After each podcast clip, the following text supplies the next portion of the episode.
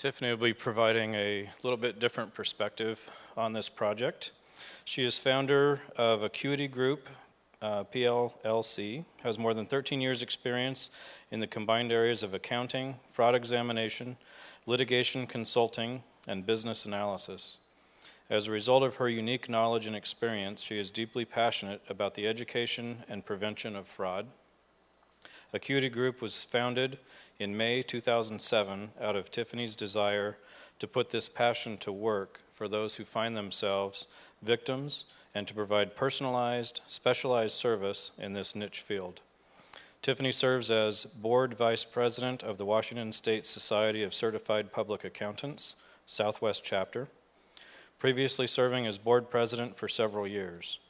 She is a member of the American Institute of CPAs, including their Forensic and Valuation Services section, and the Associate of Certified Fraud Examiners. She holds a Bachelor of Science degree, accounting degree, cum laude from Central Washington University in Ellensburg. She is an honoree of the 2007 Accomplished and Under 40. Each year, up to 40 individuals in Clark County who are under the age of 40 are recognized for their professional, personal, and community accomplishments. Please welcome Tiffany.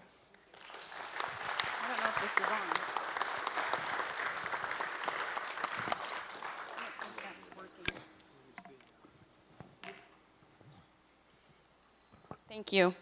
Uh, most most people don't really know what a forensic accountant is. I'm, your, I'm, your, I'm a CPA, but I'm sort of your non traditional CPA. You're not going to find me doing tax returns at the beginning of each year, and you're not going to find me doing financial statement, statement audits any longer. Um, 100% of my practice is basically telling the story of what happens to people's money. A lot of that is fraud investigation and going in and figuring out what happened to somebody's money. Um, and uh, other parts of that is looking at contracts, understanding relationships, and testifying in court when people sue each other and need somebody to talk about um, what has happened to their money. In this case, Mr. Madore contacted me probably less than two months ago and indicated that he had received all of these documents from a, a Freedom of Information Act request and the documents were enormous, and could, he, could I help him go through um, what, what we had? And that's been my job. Um, that's been a difficult job given the, the documents and the, the way they were sent over. Um, but another big piece of what we've done is we've met with the uh, CRC um, project managers, the WSDOT um, higher ups, and several meetings um, and some of that has been really eye opening to me. Um, and because of what I do, raises more questions. And unfortunately, today I don't have a lot of answers for you, um, but I do have a, a, lot of questions based on what I'm seeing. And I'm hoping that together, um, along with our friends in Oregon this week, we've got some help there with some of the legislators. I'm hoping that um, we can encourage them to open up their books and actually show us what's going on because right now they really don't want to show me what's going on. So, do we have my PowerPoint? Okay. There we go.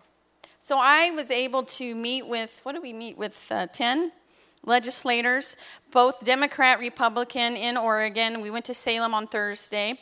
Um, it was astounding. In that room, um, of, the, of the 10 legislators in our initial meeting, um, I started getting into this, and, and somebody raised their hand and said, What is the CRC? And I said, What do you mean? And they said, Well, what is it? Who is it? So they did not know who the CRC was. Then I explained to them, I talked to them about the rent, and they said, Well, wait a minute. Somebody else raised their hand and said, What do you mean they have an office? What do you mean they pay rent? What do you mean they're sitting together? They didn't realize that there was a CRC, that it was a, a, a joint venture between Oregon and Washington and several other entities. They didn't realize that they're sitting here in Vancouver paying rent. Um, and so, really, um, it was really astounding to have to back all the way up and give that education to our legislators. So we, we can't assume that they really know what's going on. And I guess it makes sense if you're from Medford or Klamath Falls or, but you know, some of these folks were closer in, Lake Oswego, didn't realize really what's going on.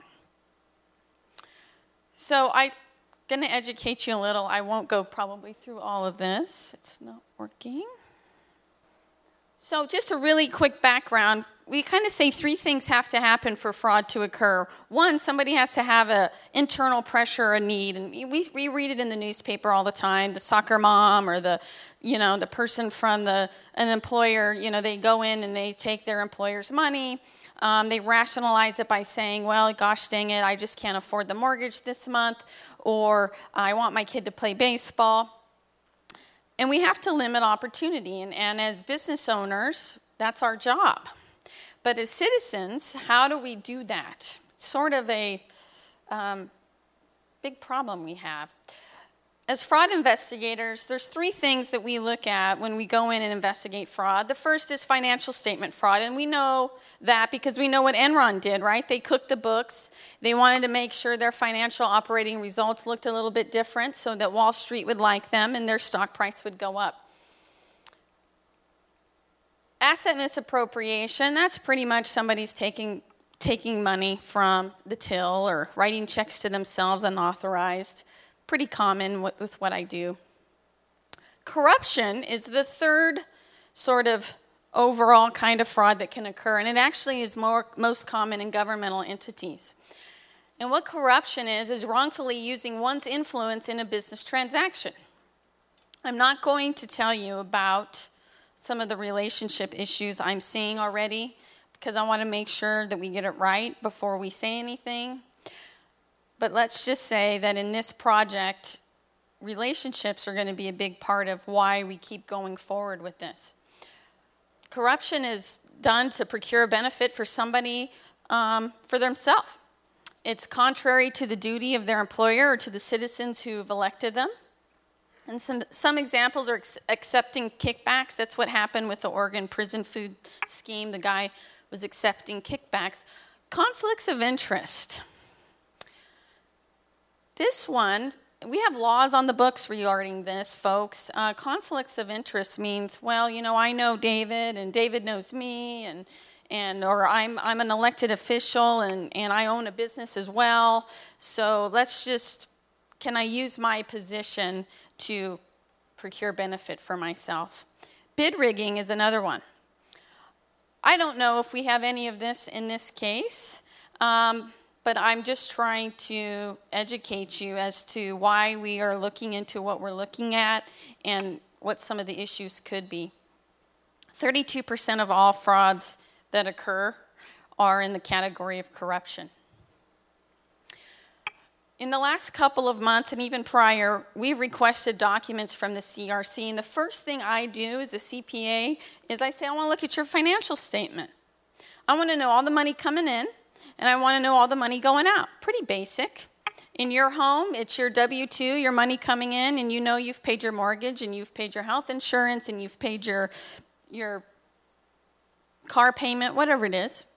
And if you, at the end of the year, put your numbers together, you'd kind of see where you were at at the end. And as a business owner, most of us, that's what we do. We look at the numbers. And so the first thing I asked in our in very initial meeting was Can you please provide me the financial statement for this project? They don't have one. They don't. So I said, Okay, um, can I ask for the, the funding by source? So, really quick, previous to my, my stint here as a fraud examiner, I used to do, be a governmental auditor. I used to audit schools and cities and counties and all kinds of different governmental entities down in California. So I understand governmental funding. And I understand where we get our, where the government gets its income, tax dollars, um, funding from, from the, the feds, etc. So I said, I need to know the total funding by source. How much has come in from Oregon? How much has come in from Washington? How much have we gotten from the feds? We don't have that, Miss Couch. So I said, okay, what about expenditures? Well, they attempted to give David and I the expenditures, and we'll get into that. Um, but these are some of the things we've asked for. Nothing that I believe, especially at the outset of a job, would be really too hard to provide, and something that would be in the ordinary course of business. We've also asked for benchmarks to understand some of the newly built overpasses. I drive up and down I 5 a lot, and they've, they're building new overpasses everywhere. And so we would just like to understand how much did some of those overpasses cost so that we can comp- compare those to the overpasses that are happening or supposed to happen here. They've not yet given us that information. We also just want to know who they're paying. Who's their master vendor list? If you walk into Acuity Group and you ask for my master vendor list, if you ask for my financial statements, I'm going to be able to run a report pretty quickly for you. We also asked about audit reports. They've not had an audit done for the CRC nor for any of their major vendors ever for the last five or six years. So, total CRC funding by source. No reply. They actually told me physically they don't have that accounting. Total CRC expenditures they said, Well, Ms. Couch, that's too hard to do because Washington pays for some and ODOT pays for some. And I said, Well, I, I understand that. I understand that, you know, if you're going to build a, a, building, you might have some money in savings and you're going to pull some of that from there and you might get a bank loan and you might pull some of the money from the bank loan and that's all going to kind of be combined so that you kind of know what you have to spend so that we then know, we understand how to spend it. They don't have that accounting in the CRC office here in Vancouver. For expenditures, they said, well, we can't really tell you total expenditures for the project in detail because we don't have that. But the WSDOT, we WSDOT people, we have given you this data dump from our system, and we can tell you what we've paid, at least what WSDOT has paid for this for this project, which they did. And I think that was from 2006 through 2010, and they had paid $108 million so far. We'll get into those details pretty soon. I asked about project deliverables. So I said, You've spent 120 million or 150 million, really don't, we don't really know. What have we gotten for the, those project deliverables? You know, did, what did we get? And she she being the CRC, the manager, her, she's brand new, Nancy Boyd, she said, I don't really know. I need to get that to you. That would be something good that we should have. And I said, I think so. I did find something on their website here pretty recently that proposes that it is the project deliverables, but it doesn't really reconcile to the information that I have so far. We asked for financial statements. They said they are not required to do financial statements. They're not required to have that 30,000 foot What's the money coming in, money going out? We don't, they are not required to do that. So we, that's not something we're probably ever going to get. They've still not replied to us on benchmarks of the overpasses and the master vendor list, which David's been asking for for months, long before I ever even walked in on the scene.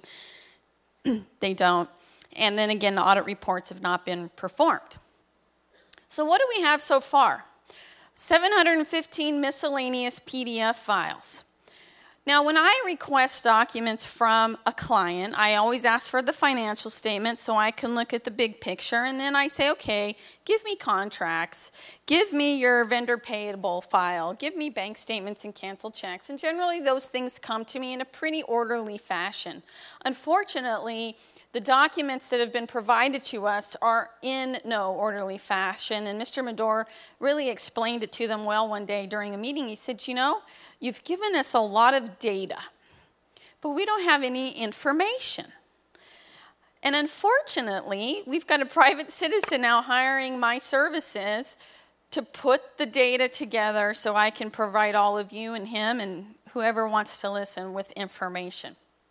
Some of the files are so large that it just knocks your computer down. There'll be thousands of pages in a single PDF file. The, the pages don't seem to relate to each other. You know, if, if I asked you for a vendor payable file and I wanted to know everything that was paid to US Digital, you're going to go and pull up a vendor file and you're probably going to pull out all the invoices that you paid to US Digital. And all of those would be in some chronological order, or at least by year.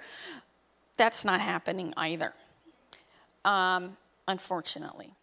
So what they did give us, they said, "Well, here you go. Here's what we've done for you. We've we've extracted all of the the expenditures for WashDOT into this pretty Excel file, and here you can have it. And so it gave us information. It said the payee, the amount. It coded it by, for example, rent expense or architectural expense or IT costs, etc. And I thought, great, wow, we're, we're getting somewhere here. Again, it's only for WashDOT. It's not total CRC experiences expenditures. 108 million totaled. 108 million WashDOT has spent between 2006 and 2010. At least that's what they're telling us. I can't prove that with actual vouchers or invoices just yet. 15 million of that didn't have a vendor name. So of the 108 million, nearly 12, 13%, I can't tell you who we paid because that information was not in their system. As a forensic accountant, I'd find I would find that I find that questionable. Okay? Could it be a problem with the data dump? Absolutely.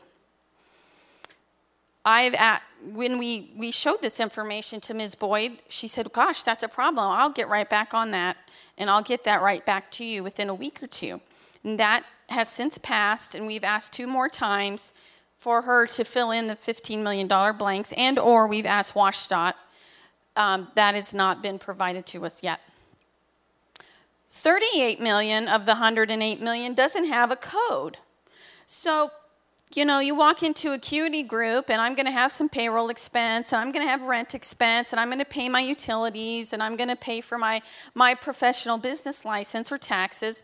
And so you're going to know of all the money I've spent, why I've spent it on. $38 million of the 108 million that WSDOT has spent, we do not know what it was for because that is blank. We've asked them what that means, what the $38 million was spent on. Was it for rent? I think some of it was for rent because it's that same amount. But what was it spent on? We've not received a reply. 77 million of the 108 million has gone to a single vendor. 77 million has gone to David Evans and Associates. David Evans and Associates do architectural and engineering. Um, and what bothers me is everything that I see where they've provided information, for example, to um, reporters, says that they've only spent 28 or 30 million to David Evans, but their source doc, the, the information they gave up to us that they indicated were source documents from the WSDOT accounting system for payments for the CRC project. $77 million, according to their system, has gone to David Evans and Associates.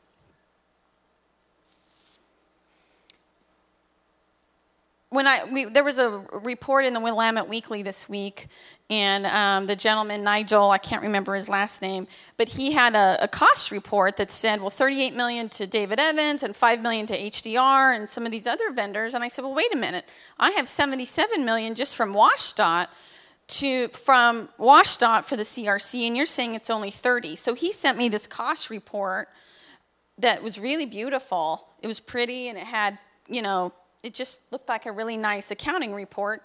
It doesn't reconcile to the information that I have. I don't know why, um, and I don't know why they didn't provide that to us. Um, but it is something we've asked for. I have no idea what the sources are, and it only gives us the vendor. It says, you know, 38 million to David Evans. It doesn't say why or when or how many checks were written, etc. So here are my observations as a forensic accountant. We have no financial reporting for the 130 or 150 or at least the 108 million dollars we know as Washington taxpayers has gone out of our coffers. We have no real understanding of where that money came from, and uh, 15 million of the 108 we don't know where the money went to.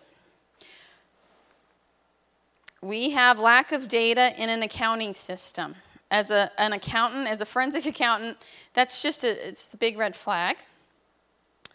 And we have no central repository of documents. One of the things we've asked for is can we come in? Can you please pull the David Evans contract for us? Can you please pull all the payments made to David Evans? And they said that that would be really difficult for them to do. They're, at this point, they've not been able to produce that. That just is a red flag. And I don't understand why we don't have that at the CRC if, if we're managing the project here. Um, whoops. And again, the 77 million, that's where it was. So here's what I asked the legislators. They've not provided accountability. Why? And I, I, started thinking about this on our way down to Salem. I always wonder why somebody does something, why they do things that they do. And some, I wonder sometimes about egos and about saving face. And sometimes my clients come to me and they've really invested in something bad, and I say, you know, let's stop the bleeding. Let's just stop spending what we're spending our money on. And it's embarrassing and it's not something we can feel good about, but at least let's say we've made a $150 million mistake and not a 3 billion or a $10 billion mistake. Um, we've asked for full forensic accounting. It, I, it would be nice. Um, they have told us their internal auditors have looked at it and everything. I, I don't know if they're working on it or they said everything was fine. I don't know what, what the communication was about the internal audit. Okay, so the internal auditors have indicated that everything is fine. But I don't have an internal audit report, and I understand what internal auditors do. Um, they need to go in and look at documents. They need to actually have a report. Um, that's not happened. Um, we just ask for full forensic accounting. We want to know what the funding is. We want to know the expenditures. We want to know the relationships. We want to demand the bidding records are open. It is our understanding that David Evans and Associates was basically sole sourced this project. And the only contract that I have for them is a $50 million contract. So I've yet to understand why they've been paid 77 million. They have indicated to us that they cannot open up the bidding records because that creates information that would be intellectual property that should not be given to just ordinary folks like us but I, I don't understand. It would be nice to understand that what the bidding process is. Um, and then we just want to demand proper accounting records. Um, I think these things are basic. I, again, I'm sorry, I don't, I'm not, I don't have a lot of information for you, a lot of answers for you, um, as it's going to be our job here in the coming months to pull the data together to try to come up with some information um, so that we can make better decisions. But given the high red flags that we have already, um, it doesn't make sense to me that nobody is just at least calling a timeout here. So we can, if we can't manage our 108 million or 150 million, how are we going to manage, you know, a bigger project? Um, and who's going to be getting all of these contracts for this for this work? You know, this is what I told the legislators. You guys have the power, you also have the responsibility. And we all want accountability, stewardship, and transparency and ethical leadership. I want to tell you there was a room of Democrats and Republicans, and I it was the first time in a long time I felt energized by our governmental process. They were so um, open eared. They put in a budget note related to the oversight they wanted ODOT to have over the CRC. They did that within hours of our meeting. It was just really exciting. Um, uh, they really want some answers. Um, I did talk to one long-term legislator, and she, I said, "What about this 150 million? We've spent it on a bridge that won't work." And according to the engineers that I've interviewed, and the people who, one guy is a bridge guy who's actually designed or helped work on bridge projects, and he told me, you know, Tiffany, they would have had to have known really early on that this would not work. And I said, "Well, why continue to spend the money?" Well, because we have a contract. And when I, I told this legislator this, she said, Well, that happens a lot. You know, things happen, and, you know, $150 million, it's, it's, it's, it's gone, and we need to move forward with this project. Um, I don't know why. But my contact information is here. If you have any questions, please feel free to, to ask me, and I appreciate your time.